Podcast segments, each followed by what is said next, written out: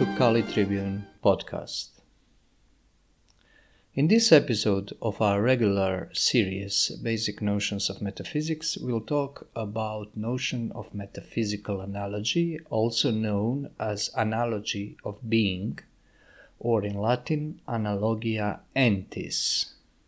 Uh, the term comes from the High Middle Ages philosophy, philosophy that was understood as scientia transcendens, transcendental philosophy, in a very specific sense.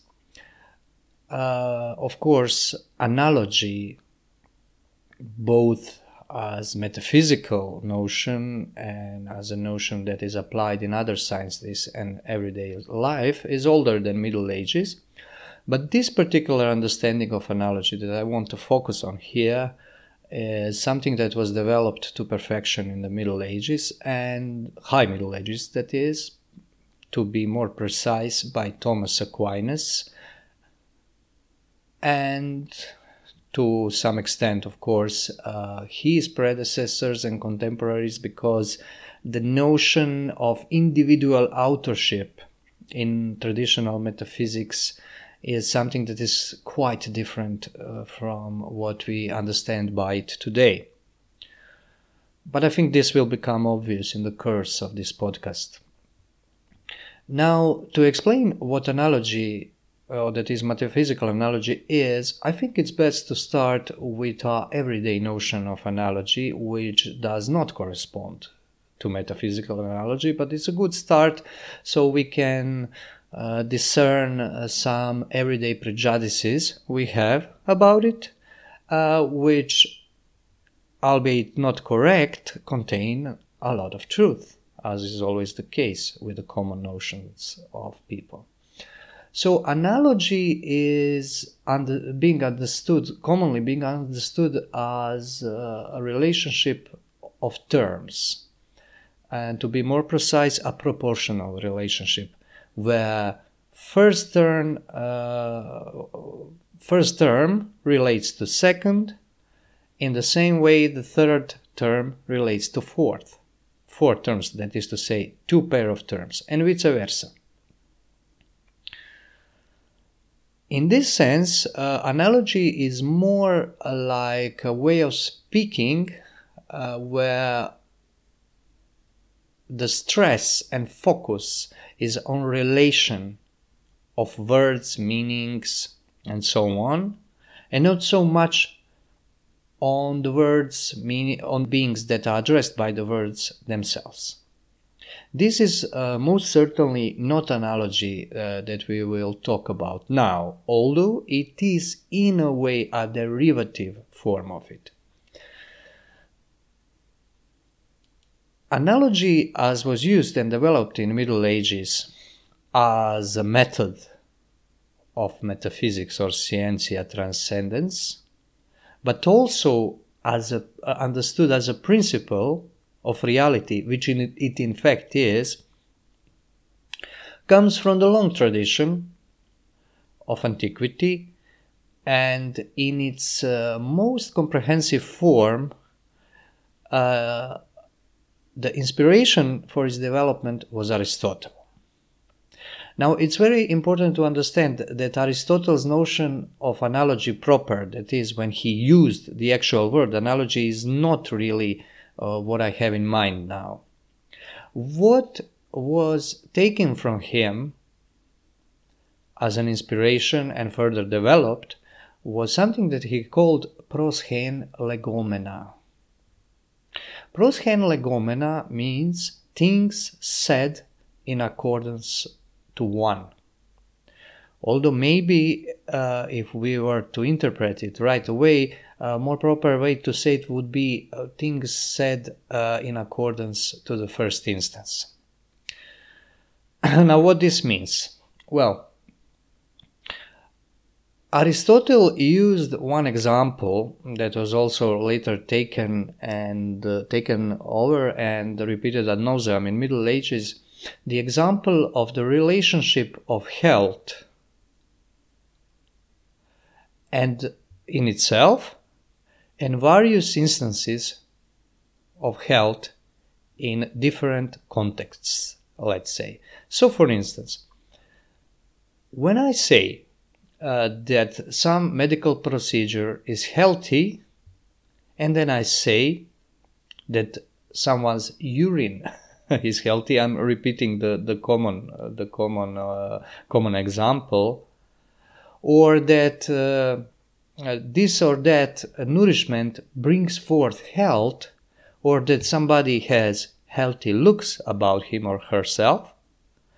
I am always using these qualifications of healthy on the basis of one instance that possesses health to a greatest degree, that is to say, health itself.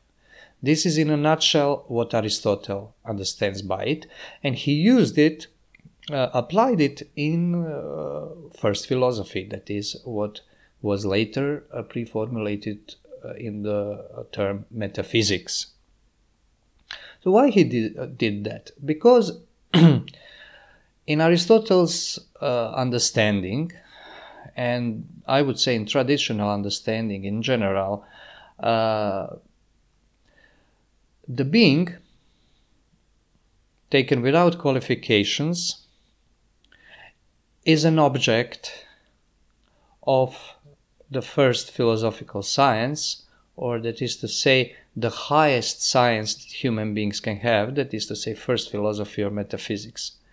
Being is therefore one, it is universal, it is present in all instances of being in a very specific sense. But being present in others, other beings, being, uh, as they say, and we will explain this further, uh, all beings participate, uh, individual beings participate in being, uh, we are faced with a situation uh, that, eh, on the one hand, uh, in fact, at the same time, simultaneously, we understand being as one and as many. And how to approach this? There are three approaches, as Aristotle discerns them, uh, eh, that we can take. Or, better to say, maybe, that are given to us to understanding. The first approach would be what is called equivocation or equivocity. Uh, in equivocity, relationship of terms, of predicates, is such uh, that uh, different, uh, the same predicates, about same predicates spoken uh, or or predicated uh, to different beings don't have same definition. For instance, excuse me, to say that animal is lively or to say that a picture is lively painted lively is equivocally spoken. Because liveliness of colors and liveliness of the living being are obviously not the same thing.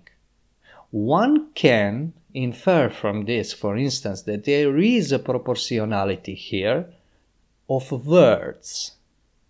Because the very uh, notion of liveliness which we uh, apply to our aesthetical experience comes in fact from nature. But this is not what aristotle does and this is very it's very important why. The reason is because both aristotle and both the medievals even to a larger extent uh, always began uh, philosophy with philosophy or any kind of inquiry uh, by inquiring about beings, about real actual beings, not about words. Whereas in our day and age, philosophy became a kind of uh, explanation or even, I would venture to say, story about language, where words are used to explain other words and then other words and other words. That is to say, the object of philosophy is only what is spoken. How this spoken relates to things is secondary. In, in some forms of modern uh, contemporary philosophy, there is no relation, even, and so on and so forth. It is, uh, to wit, philosophy of language. And uh, it projects this image of philosophy in the past, considering that all philosophy was always just dealing with words. In a way that somehow we today realized that 2000 years of, of uh, difficult problems were not real problems but language problems or language games for instance as wittgenstein would put it and so on uh, this is very important to bear in mind. The reason why it is important to bear in mind is because in uh, precisely in a metaphysical analogy the most important thing is order. That is to say hierarchy. There is no hierarchy if you consider that all your inquiries are only about words. Then your inquiry is about uh, things that stand in a horizontal relationship, where there is not no higher or lower. Analogy serves precisely the purpose to explicate the lower into which is that which is higher. Now, the other way of uh, addressing uh, the multiplicity of the ways of being in one is so-called univocity, where being is spoken of in the same way, in the same mode, and in the same definition in two various instances. Uh, example of univocity would be uh, Hrvoje is a man, and for instance, John is a man. In both cases, uh, predication is spoken uh, according to same logos, according to same nature, because both of those guys participate in human nature. So being is in this sense the same in both of them. So univocity is also a way of horizontal predication. Now we have to just a, a, a, bit of digression into what predication means. Let us not think about predication initially in terms of words, because in traditional metaphysics, words are last. Words are just uh, a tool to express what exists in reality. In reality, first exists logos that is a kind of uh, expression of some being itself. Predication in this sense would be a partial identity or partial identity of being, partial unity of being. When I say, for instance, Hrvoje is a man, I am saying that he participates in the nature of man, of human being, but it is also some other things. Although nature, uh, natural humanness is something that is completely, uh, so to say, inhering in him, but identity is never, never uh, so complete as if if we had, for instance, the notion of humanity, of human nature, uh, that we could kind of like deduce this individual man from it. It's impossible to do because identity of uh, finite being is never complete.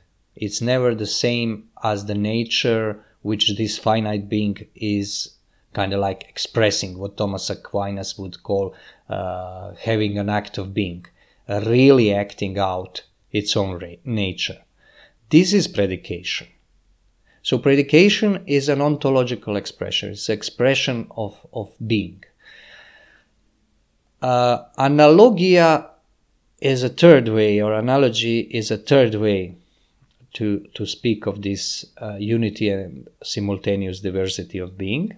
Aristotle, this is what Aristotle called pros hen legomena. In analogy, we won't use Aristotle's terms anymore. Now we are switching to analogy as Thomas Aquinas would use it. Analogy is the expression of predication of being that is different in all its instances, various instances, but has something essential in common, essentially in common. Uh, analogous expression would be following I am man, Mikael is an angel. We are beings, both of us, in an analogical way. Now, what this means, and taking angel as an example, is by no means an accident because angelology was essential part of medieval scientia transcendens. Uh, it is quite incomprehensible. Uh, for instance, Thomas Aquinas is inapproachable as philosophers uh, without uh, his understanding of angels. Uh, take it as you like it, but this is the fact. Angel is a being that has completely different nature than I. Because I, as a human being, necessarily possess matter or am an expression of form in matter. Matter that is uh, formed by, uh, by a certain energy or act uh, that makes it coherent and gives it a certain certain let's call it logos or ratio angel on the other hand is a being that has no matter that needs does not need matter to exist. The unity between me and angel as instances of universal being is such that we are, in a sense, completely different, and in a sense, we participate in something third, something that that is uh, that is making us making us one to a certain extent. And what that, what would that be? This is what analogy tries to depict. That is to say, this is what analogy, to speak more properly for medievals, expresses, because it is always all of these notions are express for for people who developed them were expressions of reality, not words that try to interpret reality. This is very important to bear in mind. You don't have to believe this is uh, this is true or justified, but you have to uh, you have to have it in mind when you think about those things. now it's obvious that Angel and I, Michael and I, are not equivocally beings, because there is a certain uh, certain commonness. For instance, we both possess intellectual nature to some extent. We are not, however, and this is very important, univocally spoken as being, because, and this is very important to understand, univocality presupposes uh, that two terms that are put, uh, two instances of being that are put together as, as having something in common, presupposes that ha- they have uh, in common uh, genera in common. Now, genera is uh, g- my genera is animal, my species is intellectual being or being endowed with intellect because uh, there is something we call differentia specifica a differentia specifica is an act of form, which you might understand as intelligible energy or intelligible act, which that contracts the genera. For instance, which is wider than it. You have genera of animals, and intellectuality contracts a certain animal into completely uh, in unique being, which is man. And this would presuppose, in a case of angel, that there is also a genera of angel that he has common with me. But there is no such thing because angels are completely different. The genera that uh, brings forth animality does not exist in exist in angel. They don't need it. They were created, let's say, in a completely different way. Now, this is very, very important to understand.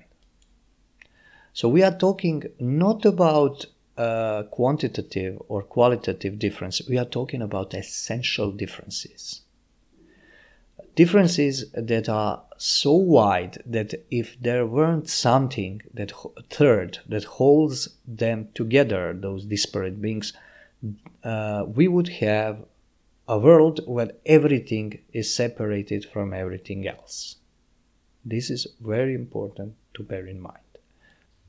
So, what is that that is in common between the two? The common third, let's call it term, that connects these two instances, these two beings that are so different, is being itself. They both are. I just uh, pointed out that uh, this notion or this uh, principle or being is not univocal. Uh, this means uh, that the being is not genera, that in this particular instance, uh, the angel and the man are not cut of the same cloth, so to speak. Somewhat literary, because genera is what you are made of, in fact. So, how what this being is then? Well, uh, being in traditional metaphysics is contracted in categories. Categories are uh, ways in which being is. Each being, when I say universal being, when I use this being without qualifications, I mean universally, uh, how beings are. So they are uh, substances, the answers to the question what is, uh, for instance, quantity, uh, which is uh, divided further in the unit and extension and so on. Uh, it's very important to bear in mind that originally in Aristotle, categories are not so formalized. They are answers to the questions. For instance, substances, uh, ti esti, answer to the question ti esti in Greek. What is it? And this is the first category because there is hierarchy in categories. Being is in itself is not one of the categories. Because every category is a category of being. Categories are the highest genera of everything. Everything is spoken of and exists, therefore, in them in some kind of way. Everything has some kind of either has some kind of quality, quantity. For instance, angels don't have quantity, at least not quantity in the sense material things have, things that have bodies, because body in material things is a principle of individuation, uh, which makes it one discrete, countable body. Something completely different with, for instance, these spiritual beings or intellectual substances, as medievals call them. Uh, being is not part of any of category, but it is present in all categories. They are its constructions. Therefore, being is not a genera. And the best way to understand this is that every genera uh, needs this specific difference to individuate it into species or form. Uh, because, for instance, as we talked about uh, man, uh, man is the animal which is uh, specified uh, into intellectual animal by the act of intellectuality, the form of intellect. And this makes man unique being. Uh, but what is important to understand is there is no intellect in animality. Intellectuality comes outside. Uh, the species comes, uh, that is to say, difference comes outside of the genera. It acts upon genera. Uh, but being, there is nothing outside being only thing that is other than being, which means outside more or less, is non being, that is nothingness, and nothingness does not compute here. So being is not genera, it transcends genera, and what is extremely important to understand, it is also not a concept. because every concept has to have this genus proximum uh, and differentia specifica. That is to say, concepts are based on uh, genera and species as a form of knowledge. Being is not a concept. And this is something that is very hard to figure out in this classical philosophy, not only Middle Ages, uh, because we are not accustomed to think in this way now. And some interprets uh, that are with long standing of, of, of, academic interprets of Thomas Aquinas, for instance, uh, uh, can write whole life about him without figuring this out. That they are they are dealing the, the highest principles cannot be conceptualized, and that Thomas Aquinas' philosophy is therefore never a system.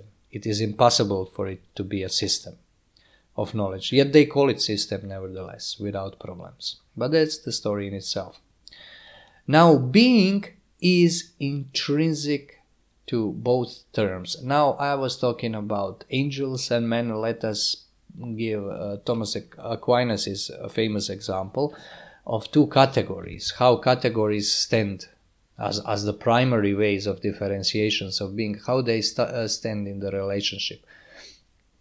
Substance and accident. Now, accident, you have to understand, is not simply accident like car accident. Accident is uh, what is outside of the substance, what happens to comes to to, subs, to substance as a kind of determination from the outside.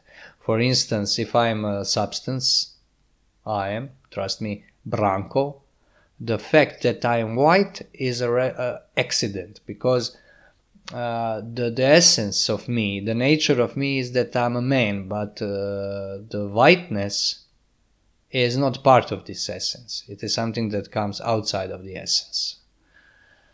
Uh, so, how the accident and substance tie together? Because they are both being only with one very important difference. Substance is more being than accident. Because substance, uh, accident is predicated of substance and not vice versa, obviously. This means that both substance and accidents accident participate on the third principle, and this third principle is being. Ens universalis. And how this comes to pass? Well, we have to understand what participation is. Participation is act of uh, something taking part into something else which is possessed by other being essentially so uh, to put it in more comprehensible way participation is having a part of something that something else has as a whole, as its essence. So, uh, for example, I participate in the light of the sun, uh, being shone upon by sun, which sun possesses, let's say, in essential way, because it emanates from it. It is the act, act of the substance of the sun it is the energy and operation of the sun. Sun has it in, in a full way, I have it in a partial way. To participate is to express the partial being. Both substance and accident participate on being, but substance participate in a more uh, perfect manner because substance is first category. You first have to have the answer of on what is or who is something and then the other categories. That is to say, it has more being than accident, but not in the quanti- uh, quantitative sense, but in the participatory sense. So this is, in a nutshell, analogia entis. And there is some very, there are some very uh, important uh, things about it we have to say now. It is an intrinsic relationship. This is the first thing. participation is something that is participated by both terms of analogy in the, in the intrinsic sense. Uh, this means that not only relations are analogous, but the very essences uh, and essences in act are analogous. Remember Aristotle's example of health. So, procedure is healthy, visage is healthy, cure is healthy, urine is healthy, all in accordance as they participate in health. They take, they are parts, let's say, parts of health. What health has in essence, healthy things have participation. And this is intrinsic relation. Why? Because health is the cause of healthy things. In Thomas's uh, perspective, all things participate in being in analogous way, that is to say, comparable way, because they are caused by the same cause. They originate from the same source, and this source is God. Being that is participated in by all beings, uh, separate beings, uh, is the fact of creation. This is this ens universalis, and we'll go a little further in, into that a bit later so uh, the analogy is a causal relation. But it's very important that cause and origin, the father of analogy, is not part of analogy. God does not enter the analogy. What enters the analogy, as I said, is being and participation in being. Being, on the other hand, is a transcendental. It is a very specific way of existence, and we will come to that now. But first, I have to just to note that this uh, understanding of analogy is not very prevalent bet- among uh, so-called neo-Thomists or even Thomists, some so-called Thomists of Middle Ages and Renaissance, because uh, for some reason uh, they they missed. I I don't know how this happened. Uh, this fact that this is the inner causal relation and i talk about uh, analogy as proportion merely. And this is not uh, this is uh, factually not present in thomas. So this is i just want to, to mention this because uh, I'm sure the people that listen to me or read my texts and essays uh, follow these things on internet. And internet, there is a plethora of these people that call themselves Thomists or talk about Thomas Aquinas and take the stance which is completely uh, out of uh, touch with what actual actual uh, doctrine was. And I'm not saying this only because I think that, but this is even consensus of some eminent scholars on Thomas Aquinas. But that's a story in itself. Now, we said that analogy is not a relationship of concepts. It's a real relationship. Also, we said it is the inner relationship and it is based on the participation of being. We also said that being is not a genera, being is not species. And what is being in the sense of ens? Being is transcendental. Transcendental is the mode in which all beings are. Every being is most general thing, most general characteristic of, of everything that is and most general characteristic of everything that is is that it is but there are others also the most general characteristics of all beings is that being is good because everything that is strives to conserve its being to be uh, this is the old teaching of uh, goodness of being. That is something we have already in, in antiquity, in Plato and Aristotle, and we have it, of course, in Christianity. So being and good have the same extension, and they are therefore, by their extension and their reality, convertible, but they are different in the sense that they are different modes of existence. And this exa- uh, term mode is very, very important. Mode is the uh, something that differentiates some being in itself intrinsically that is to say, nothing outside ha- can, uh, has to has to apply. Now, notice that this is impossible when we have genera and species relationship because there has to be outside act. differentiation of being and good is such that it is inner differentiation. Let's say that good is explication of being. When you dwell upon being, you start to realize, let's say, if you want to look at it in the in the um, in terms of, of, of investigation and thinking about things, uh, you kind of like uh, the, uh, resolve uh, being into good and then into truth that is also transcendental. I already spoke about it before in, in some other podcasts. I won't dwell now too much about uh, upon it. What is in, uh, important to understand is that being is uh, not being genera and species is transcendental. Transcendentals are absolutely impossible to, to understand as concepts, although in later philosophy this is precisely what came to pass inversion. We can have concepts of transcendentals. If I just said that being is uh, what is universally, uh, universal uh, uh being, the fact that everything that is is and the good is for instance that towards which everything strives. I gave some definitions haven't i? But these definitions are not really uh, kind of uh, exhaustive expressions of, of what uh, transcendentals are.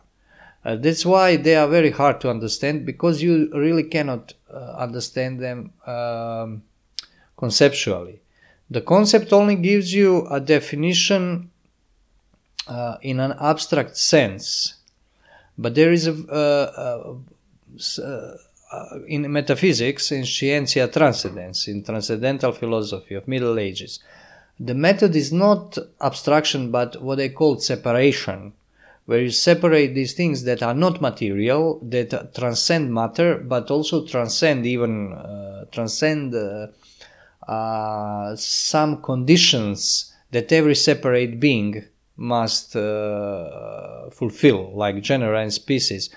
Uh, what you do is more like coming in touch with them. Uh, they are not something that can be pinpointed because they are too universal, and every concept, uh, every concept, uh, kind of like pinpoints something general, but not absolutely general. Uh, in a nutshell, transcendentals are to be understood. I would even say, um, rather symbolically, they are horizon or they are light. And Thomas Aquinas uses this term uh, not as a metaphor, for instance, for being, transcendental of being, which is in his mind first.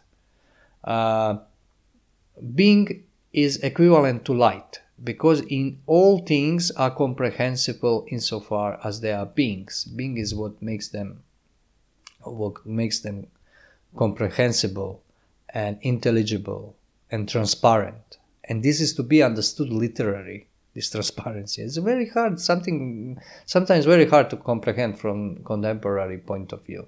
An analogy is based on this. So analogy would be causal relationship or rather to say proportional relationship based on causality, based on origin and remaining of the effect in the cause. Because nothing leaves the first origin, the first cause, it is always present. Uh, the signature of his presence is being itself.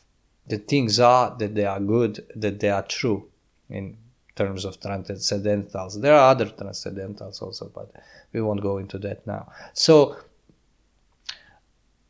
what we uh, what we comprehend in analogy is not God as he is in himself, but God as a creator, as a giver of being.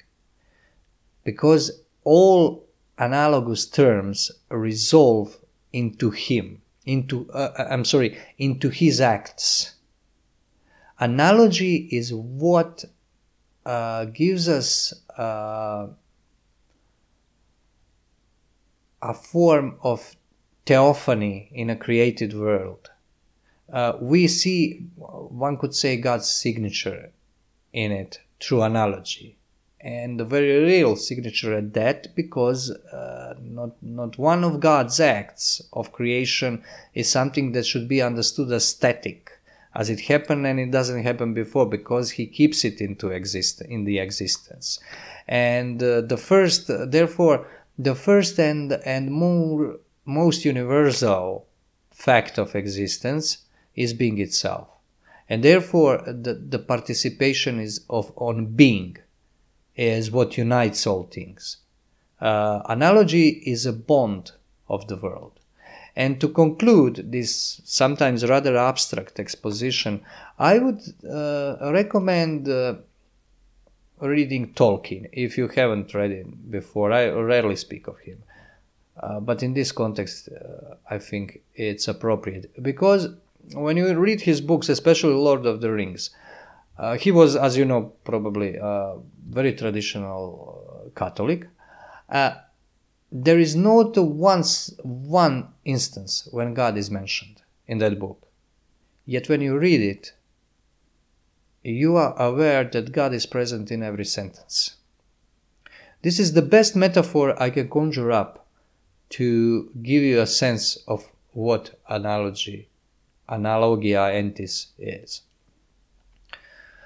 But uh, let's say that this would be enough for this episode. Thank you for your attention. This was Branko Malic of Kali Tribune signing out.